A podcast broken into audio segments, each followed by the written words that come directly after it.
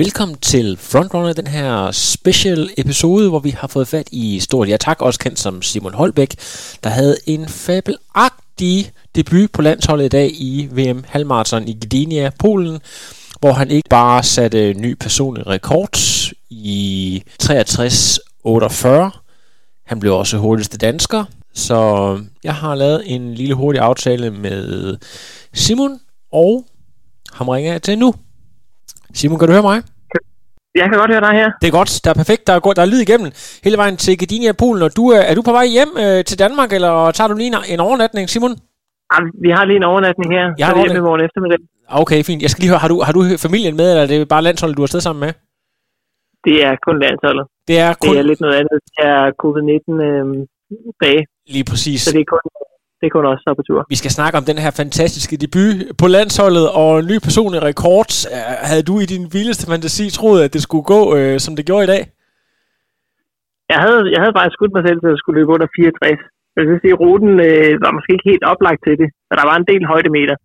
Og det var også øh, lige til den kølige side, men øh, fra vi kommer ned til, til løbet startede, så var løjet vinden af lidt af. Men øh, men jeg, havde, jeg, havde, øh, jeg følte, jeg var i form til at kunne løbe under 64. Kan du lige, hurtigt, rigtig... kan, kan du lige sige det her med, til, til den kølige side, øh, de fleste, de kan jo egentlig godt lide, og, og hvis de skal løbe rigtig stærkt og præstere i, uh, i sådan lidt kølig temperatur, hvad mener du præcis, når du siger det der med, med lidt for køligt? Altså, der var 7-8 grader. Okay.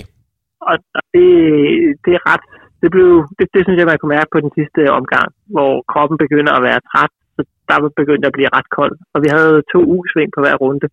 Og det var sådan nogle ret skarpe udsving, som virkelig gjorde, at det gik lige ned i loven, så var helt koldt stadig. Ja, okay. Du har altså nogle fantastisk stabile tider. 15.02 på første 5 km, 30.02, og du ligger i en rigtig god gruppe, som øh, opsluger øh, Tejs og også øh, Andreas Lommer på et tidspunkt. Er det øh, som planlagt? Havde du været ude og, og lure lidt, at du er nødt til at være lidt konservativ her, eller hvordan oplever du det derude? Min plan det var at løbe konservativt. Og altså, selvom jeg siger, at jeg gerne vil løbe konservativt, så løber jeg alligevel øh, PR på, på en 10'er på landevejen. Ja. Og min plan det var så sagt at ligge ud ikke hurtigere end 3-0. Og de første to kilometer under vi 2,55 eller i, i, øh, i 5,55. Så det var et, et stykke under. Og det var altså op ad bakken, ja. det startede. Så jeg vidste, at jeg skulle ikke kigge fremad for at finde min gruppe. Jeg vidste, at jeg skulle kigge tilbage, eller i hvert fald holde mig til dem, som jeg var i, i tæt på. Så jeg passede mig ind der, fandt en gruppe, og der var heldigvis en relativt stærk gruppe på 15 mand, som holdt sammen på den første omgang. Og der lagde jeg mig simpelthen bare i læ og, og nassede. Betyder det så bare, at man, man kan slå hovedet fra og fokusere på de andres pace? Hvad, hvad, hvilke tanker går gennem hovedet på, når du ligger der? Jamen, mine tanker det er bare at forsøge at gemme mig bag de andre i vinden, og ikke tænke så meget over, om vi løber hurtigt eller langsomt. Jeg kunne godt se efter de første fem, dem ramte vi egentlig rigtig fint og da vi rammer 10 i de her 30, 30 ren næsten, så tænker jeg, det er, det er ikke fordi, jeg skal ud og løbe hurtigt nu. Jeg havde en virkelig, virkelig god fornemmelse, og havde på sin vis lyst til at løbe øh, fra den her gruppe. Men jeg vidste også godt, at jeg skulle over nogle bakker stadig, inden øh, der var stadig langt hjem. Lige præcis, og du, du kommer nærmere og nærmere på uh, Andreas og også på, på Thijs. Da, da du opdager dem på et tidspunkt, begynder du så at åbne op, fordi der må du jo have modsat dem. Øh, Thijs har jeg talt med lidt tidligere her i dag, uh, fortæller, at han ligger ud i, i dansk rekordpace de første 7 km, uh, virkelig offensivt, modsat dig, der har sparet på kræfterne. Begynder du at, at trykke lidt på håndtaget, da, da du får øje på de andre uh, Dannebrogs farver? Altså, jeg havde en plan om at løbe ud sammen med Andreas, men Andreas, han har sætter ud lidt hurtigere end mig. Og jeg kan se, at han hænger desværre lidt på sådan en mellemhånd. Vi er en gruppe, og han ligger lige bag en anden gruppe og kæmper for at komme op til en gruppe foran ham. Men ender med at, jeg tror, at ligge alene sådan en 5-10 km. Og jeg kan se, at jeg har nogenlunde stabil afstand til ham, øh, indtil vi rammer omgang 2. Og så kan jeg se, at Thijs lige pludselig hænger ud foran Andreas. Og så begynder jeg at blive sulten med at tænke, at jeg skal ikke, jeg skal ikke ud og forsere noget jeg skal stadig holde mig i den her gruppe. Jeg skal stadig prøve at løbe, løbe så klogt som overhovedet muligt. Og mit, øh, mit fokuspunkt, det var at holde mig til den her gruppe indtil omgang 3. Det var fire omgange, vi cirka løb, så holde mig til den her gruppe i, øh, i 15 km, og så øh, give mig selv lov til bare at tage hovedet under armen og løbe den hjem derfra. Og jeg kunne se, da vi kom ind på kilometer 14, der havde Andreas hentet Thijs, og de lå så og løb sådan nogenlunde sammen. Og ved kilometer 15, så tænkte jeg, nu tager jeg hovedet og armen og stikker af fra ham, jeg havde fulgt med. Øh, og så tænkte jeg, nu, nu går jagten ind på dem, og det handler ikke om, at jeg skal blive og, og løbe sammen med dem, men at jeg skal egentlig bare videre herfra. Ikke noget med at lægge, lægge mig ind. Men det var klart en kæmpe motivation at se de to ligge foran. Ja, og, og så, heller ind på dem. Ja, lige præcis. Og øh, får du sagt noget til dem, eller er det bare sådan en, øh, en, en krig uden ord, der, der, der spiller sig ud af de sidste kilometer? Ja, det er jo ikke en, det er en, jeg ved ikke, om man kan kalde det en krig uden ord. Jeg ved jo godt, at den eneste grund til, at jeg løber forbi sådan en som Thijs i dag, det er, fordi han har et dårligt løb. Øhm, og det er også svært at finde ud af, hvad skal give det mening at råbe noget opmuntrende til dem, øh, eller ej. Så jeg vælger bare at løbe, løbe udenom. Din sidste kilometer, øh, nu har jeg ikke lige været, haft lommeregnen frem, det ser utrolig hurtigt ud. Føler du egentlig, at du kan presse hele vejen til målstregen? Ja, det føler jeg. Altså for det første, så går det ned ad bakke øh, fra kilometer, altså to kilometer ind mål til en kilometer ind mål, der går det ned ad bakke.